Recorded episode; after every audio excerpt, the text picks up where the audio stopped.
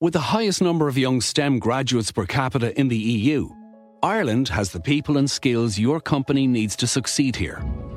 IDA Ireland, the National Investment Development Agency, can help you find and nurture the people you need to internationalise and thrive. Our talent is just one of the extraordinary benefits Ireland has to offer. Learn more at idaireland.com. Invest in extraordinary.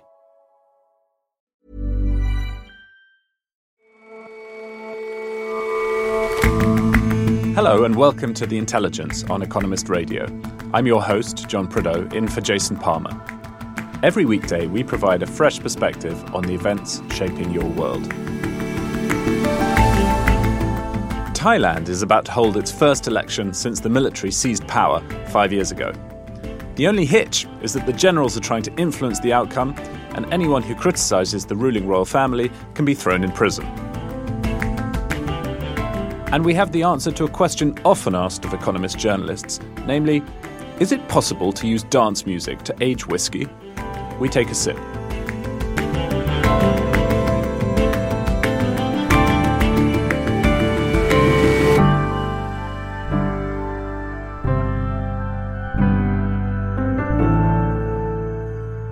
But first, Last night in Brussels, European leaders rejected British Prime Minister Theresa May's request to extend Britain's departure from the EU by three months. Instead, they came up with a plan that spares Britain from crashing out of the EU next Friday, on March 29th, but only offers a short reprieve. European Council President Donald Tusk announced the plan. Our decisions envisage two scenarios. In the first scenario, that is, if the withdrawal agreement is passed by the House of Commons next week, the European Council agrees to an extension until the 22nd of May. But if Mrs May can't persuade members of Parliament finally to vote in favour of the withdrawal agreement she painstakingly negotiated with the EU, another scenario kicks in. The second scenario, that is, if the withdrawal agreement is not approved by the House of Commons next week, the European Council agrees to an extension until the 20th of April. 12th, 12th of April. While expecting the UK to indicate a way forward. That timeline would give Britain about two more weeks to decide what to do if it can't agree a withdrawal deal. If it does not negotiate a further extension, it would legally leave the EU without a withdrawal agreement on April the 12th. The economic consequences of that could be pretty terrible. Good morning. Mrs May made a statement after midnight, appearing to accept the EU's terms. That in order to provide time for the UK Parliament to agree and ratify a Brexit deal, the date of our departure will now be extended to the 22nd of May. Amid the procedure and the announcements, there were moments that betrayed some emotion. Mrs May seemed to admit that she made a mistake in a speech on Wednesday, implying members of her parliament were responsible for failing to approve a Brexit deal. I know MPs on all sides of the debate have passionate views, and I respect those different positions. Last night I expressed my frustration, and I know that MPs are frustrated too. They have difficult jobs to do. And Donald Tusk was asked whether British MPs who failed to vote for the withdrawal deal deserved a special place in hell. According to, to our Pope, the hell is still empty, you know, and uh, it means that, that, that, that a lot of spaces. An aide proposed ending the press conference there, but European Commission President Jean Claude Juncker got the last word in. Don't go to hell. The momentary levity belied the seriousness with which the EU is treating Britain's exit.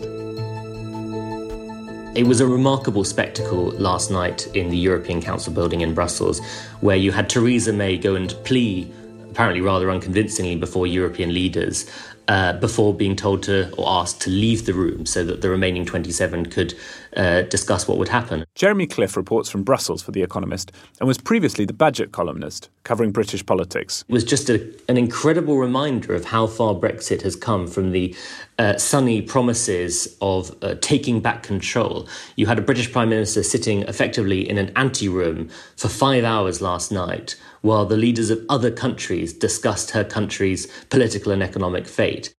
And what was the atmosphere like at the talks yesterday? I'm sure you've been talking to sources who were there or diplomats who've been briefed. What did EU leaders make of what Mrs May had to say, and, and then what happened afterwards? The overwhelming impression, and this encompassed both those who were inclined to be more generous to the UK and those who want to play hardball, was of uh, something close to despair at Theresa May's presentation uh, yesterday afternoon. There was a sense that, that was communicated by diplomats coming out of uh, the, the talks that Theresa May didn't really know what she would do if she lost another vote on her negotiated Brexit deal in the House of Commons, that she was evasive, that she was brittle and inflexible, and that essentially she alone could not be relied on to get this deal across the line. And I think out of that despair came this. Uh, frankly quite magnanimous decision that Britain should be not only allowed a bit more time to work out what course of action it wanted to take, but potentially quite a lot more time.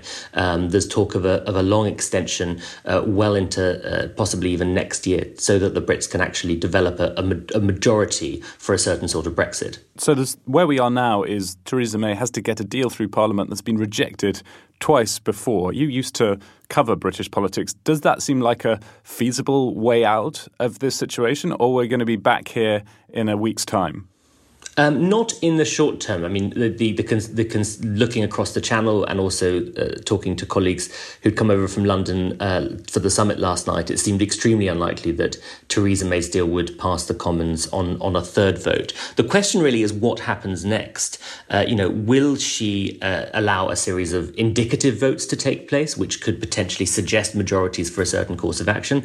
There's been talk that a slightly softer Brexit uh, would allow um, Labour voters, Labour MPs to come on board and, and, and, and back a course of action along with more moderate Tories. Um, the greatest uncertainty, and one of the subjects that was most being discussed in the Justus Lipsius building, uh, where all the journalists were gathered here in Brussels last night, was what would Theresa May do having lost that vote again? And it's honestly very unclear. There are some who say that she would prefer to exit the EU without a deal and cope with that the chaos that that would entail.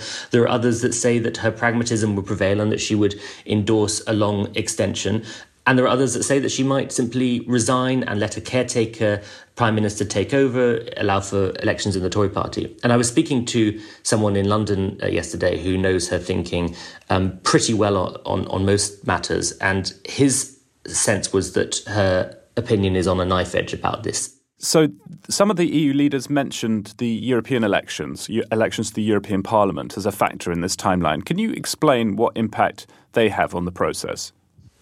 Yes, if, if Britain stays in the EU until the European elections, which start on the 23rd of May, there's a lot of concern that, that that could cause legal uncertainty and perhaps even chaos. And I think, particularly among people like Emmanuel Macron, the sense was that Britain had to decide either it was going to participate in those elections and possibly stay in the club for, for a while longer while it sorts itself out, or it has to be out clearly out of the club by that point. And that, that dictated the dates that they set. So Britain has to make its mind up by the 12th of April whether or not it wants to just get on with exit, whether with a deal or without, or whether it wants to stay in for quite a lot longer, in which case it simply has to accept European elections. But uh, certainly seen from this side of the channel, that's uh, something that will be quite hard to sell back in the UK. Theresa May has told people time and again that Britain will be out of the EU by this spring, and Brits then invited to vote in European elections in the summer would sit very strangely with those repeated commitments.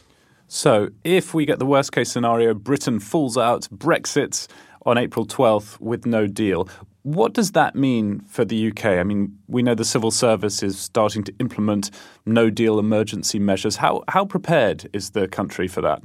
My sense is it's not brilliantly prepared, not least because these preparations have only have only been taking place really since about last summer. There's talk of a uh, sort of com- crisis command unit being set up in a nuclear bunker below Whitehall, which some would say doesn't fill one's heart with uh, reassurance. But um, there's there, there, will be a, a, a great logistical uh, challenge before Britain's leaders if if Britain does leave the EU without a deal. Um, not only would there be chaos at ports because suddenly all of Britain's um, uh, trade and customs agreements would drop. You'd also have issues with things like financial regulation, um, air traffic rules. All of Britain's uh, all the codes and the laws and the regulations that ultimately make Britain's relations with its close neighbours work would fall out of the sky. And I think that would. People haven't really anticipated quite what the economic and the political uh, consequences of that would be. It would be it would be a searing moment in Britain's national history and could be transformative on on the country's politics. I mean, I I I, I'm, I can recall only the the 1970s uh, crisis uh, when Britain was in a great, very deep economic hole as a, as a relevant comparison. I mean, it's, it's the sort of crisis that could put the governing party out of power for a generation. All right, Jeremy, well, let's keep our fingers crossed. Thank you. Thank you.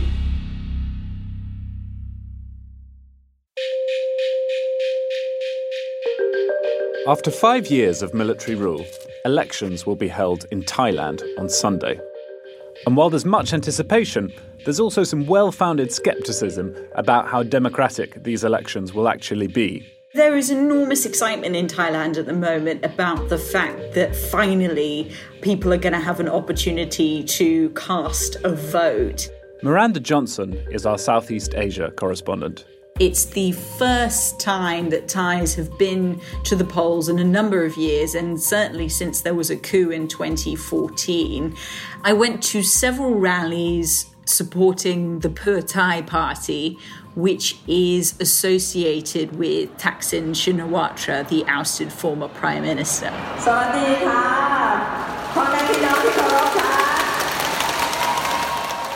I also attended several rallies which were in support of Palang Pracharat, which is a new party formed essentially to support the junta's bid to retain power in Thailand and it's a lot of fun. There's music, there's a little bit of dancing, there's chanting and sort of chorus repeating.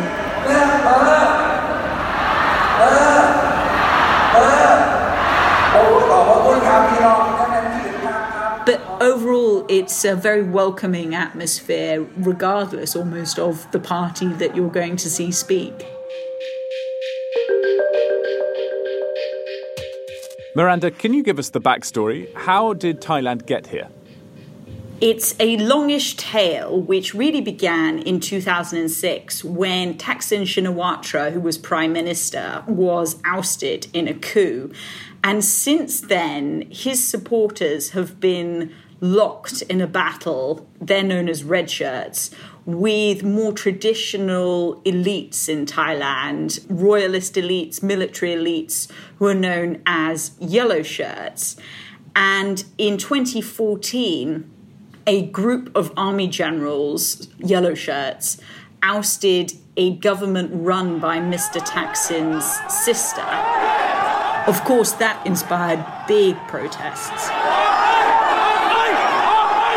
And there hasn't been an election since May 2014 when there was the coup. So, this is the first time that Thai voters in a number of years have got a chance to cast a ballot. So, these elections are coming after five years of military rule in Thailand. Uh, how free and fair are they likely to be? The one thing that the generals have learned, it seems, from the many, many coups which have taken place in Thailand uh, over the past few decades, is that they want to learn from the mistakes of others and hold on to power.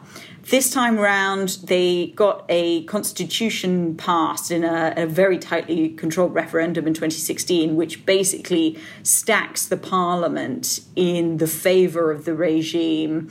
They've introduced onerous campaigning laws, which may trip up opponents of the ruling junta.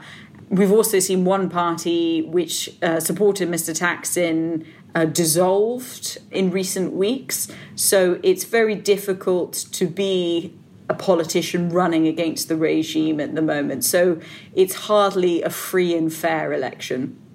So why, given all this, why hold an election at all now?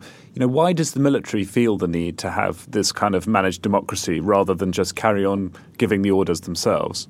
So that's a very interesting question, and it, it draws us into one of the central mysteries of Thailand, which concerns the monarchy and the role of the monarchy and the power of the monarchy in the country. And the th- one theory is that King Vajiralongkorn, who took over after his father died in 2016 after a very long and popular reign, that the new king actually quite wants elections and that he has sort of signaled from the top that they should happen. Uh, another theory is that as Thailand is the chairman of ASEAN this year, the Association of Southeast Asian Nations, it doesn't look good to be in that role when you're not a democracy.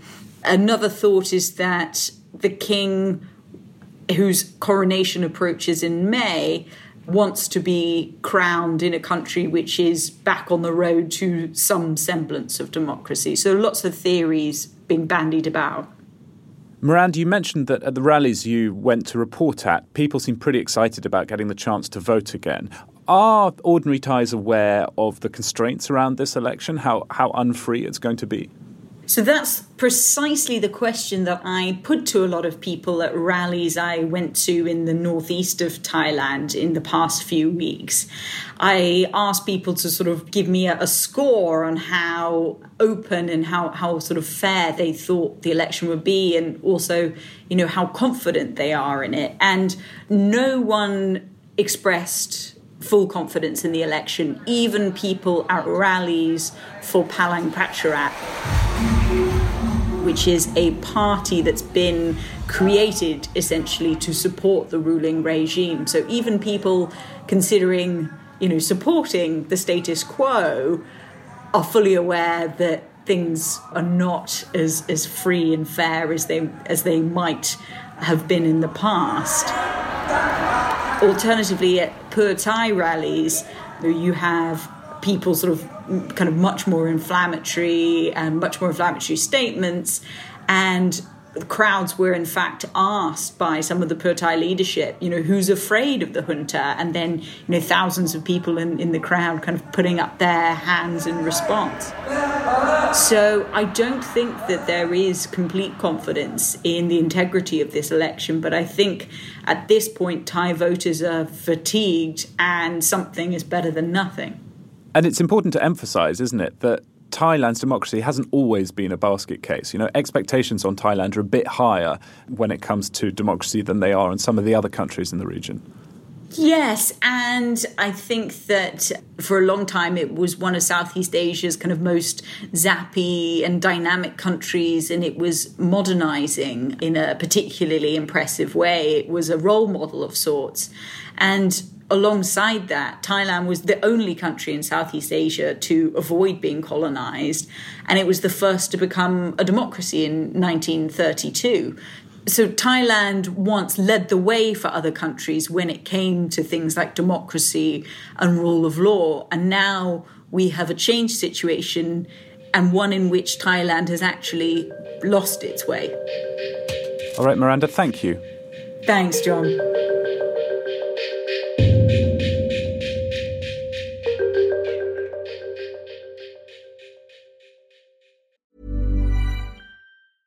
With the highest number of young STEM graduates per capita in the EU, Ireland has the people and skills your company needs to succeed here. IDA Ireland, the National Investment Development Agency, can help you find and nurture the people you need to internationalise and thrive. Our talent is just one of the extraordinary benefits Ireland has to offer. Learn more at idaireland.com. Invest in extraordinary.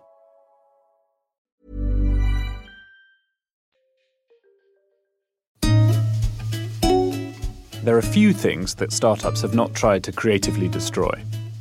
Entrepreneurs have changed how we work, how we talk to each other, even how we fall in love. Now, a batch of startups are taking on something that, at least in the eyes of many people from Scotland and Kentucky, is considered almost sacred whiskey. Henry Wilkins writes about all sorts of things for The Economist, but recently he's been thinking about new ways of making whiskey, and he's got a bottle in for us to try. Henry, what is this? So, this is Hudson Four Grain bourbon. And how is that whiskey made? It's unusual because it's been aged using music. In fact, it's actually dubstep music.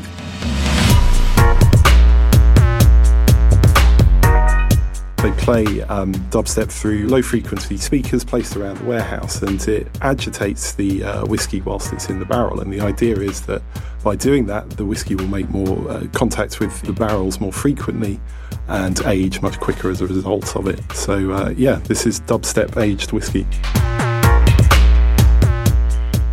Let's let's give it a go. All right, Henry, let me pour you some.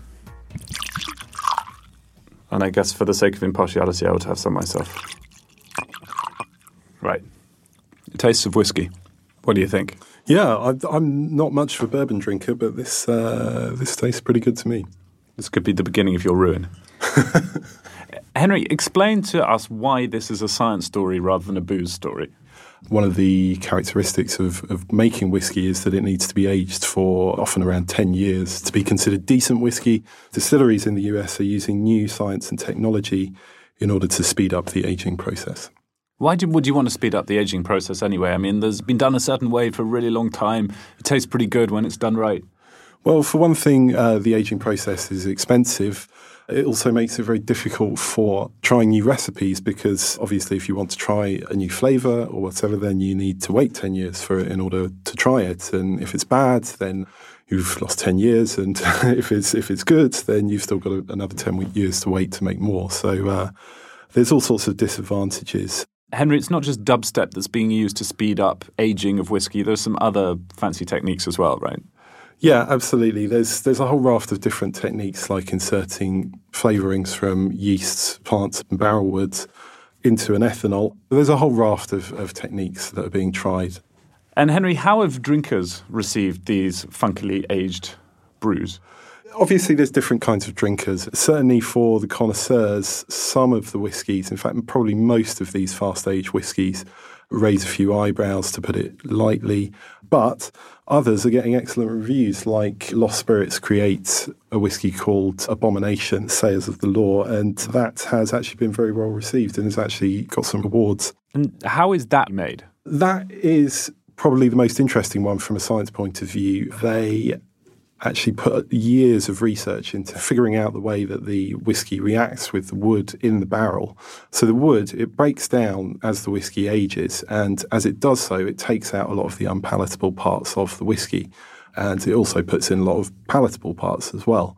The crucial thing, according to these guys at Lost Spirits, is the wood being broken down in the whiskey, and they use what they call a reactor, which uh, heats the whiskey, and they also apply a light to the whiskey as well. So speeding up the aging process sounds like you would be able to sell the whiskey much cheaper, right? Is that what happens in practice, or are these whiskies still really expensive? In practice, at this stage, no, that's not what happens. The whiskies are roughly similar cost-wise to produce as barrel-aged whiskies, but we obviously have to bear in mind that they're being produced on a very small scale at the moment. The guys at Lost Spirits are saying that if it was done on a much bigger scale, then it would become cheaper than barrel aging.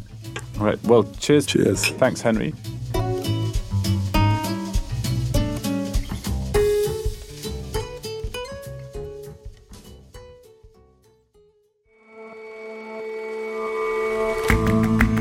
That's all for this episode of The Intelligence. You can subscribe to The Economist at economist.com slash radio offer, 12 issues for $12 or £12. See you back here on Monday.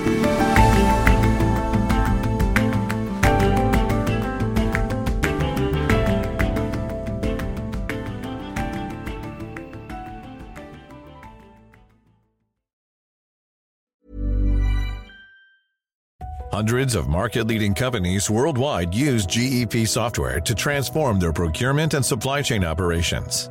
Why?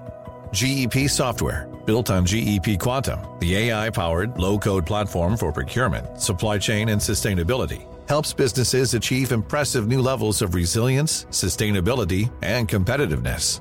GEP software helps companies drive real digital transformation and achieve amazing results. GEP.com.